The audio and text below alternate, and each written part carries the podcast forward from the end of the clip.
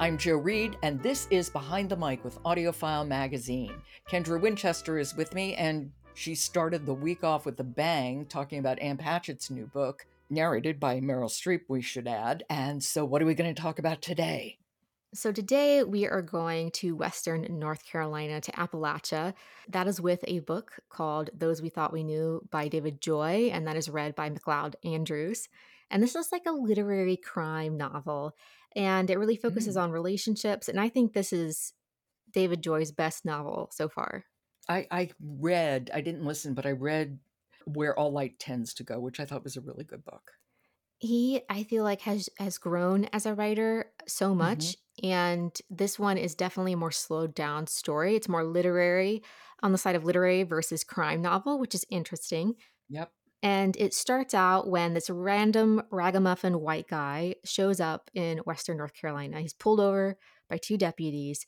And through the series of events of him getting pulled over and taken in to the station, one of the deputies finds a list of names of men in the in the KKK, and they are prominent men of the town. So that starts off one situation. At the same time, Toya, who is a young black artist finishing up her grad degree in Western North Carolina, returned to visit where her grandmother's family is from. And so she goes to the historically black church there, and she learns that the college there actually required this historically black church to move their graveyard so that the college could put in more buildings for the college. And obviously, she's infuriated, and that starts this process where mm-hmm. she is organizing with local organizers to start a protest against the treatment of um, the Black community for a lot of different reasons in this town. And so these two events like start off like the book, and it's just a, a wild ride from there. So it's almost like these two different strands of the story come together finally in this braid of a book. Yes, yes. And in the middle of the book, two people go missing. I won't say who, and only one of them comes back alive.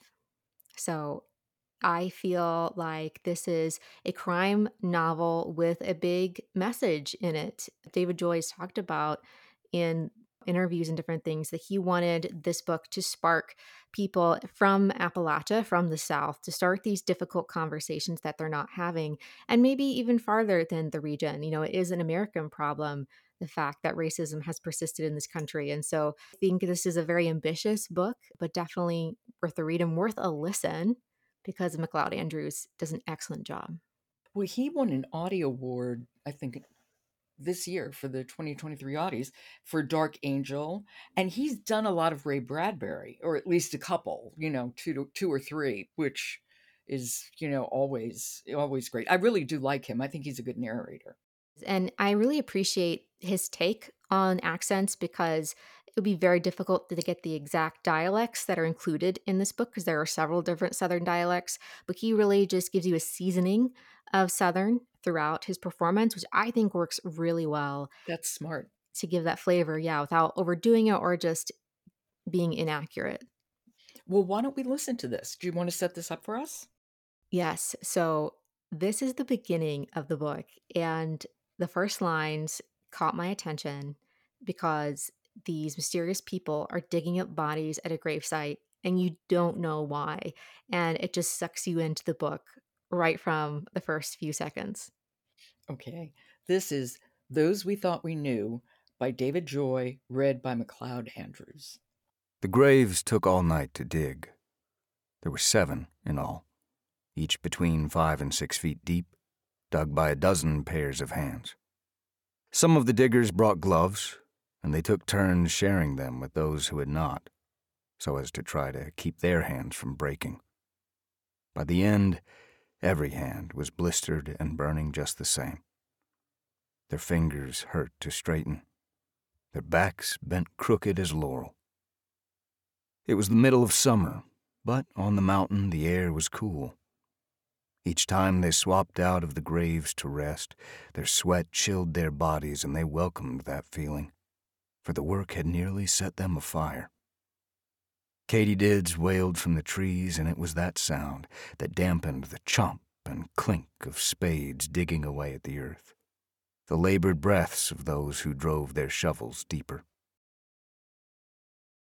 he's such an assured narrator. You know what I mean? I mean, you you mentioned restraint. I think a, a bit understated, which emphasizes the text, and you really have to have a lot of confidence to do that. I think. Yes, yes. I was gonna say the confidence is just perfect. I I feel like he is able to capture also the mood. Like it's a very mysterious, sometimes even creepy mood that happens in in mystery novels and crime novels, and he's able to capture that really well. He trusts the author. I mean, he trusts the text and the words. Yes, I think he's such a great narrator, and I'll definitely be looking at more books that he performs because I just really enjoy listening to him perform stories. Well, I'm definitely going to listen to this because I'm headed to North Carolina. Oh, that's awesome. And I think this would be the perfect book to be listening to when I'm in my car with my dog heading to North Carolina. And that is Those We Thought We Knew. I may have said this earlier, but it's a great title. It really is a great, great title. And it's by David Joy and read by MacLeod Andrews. Great suggestion, Kendra. Thank you.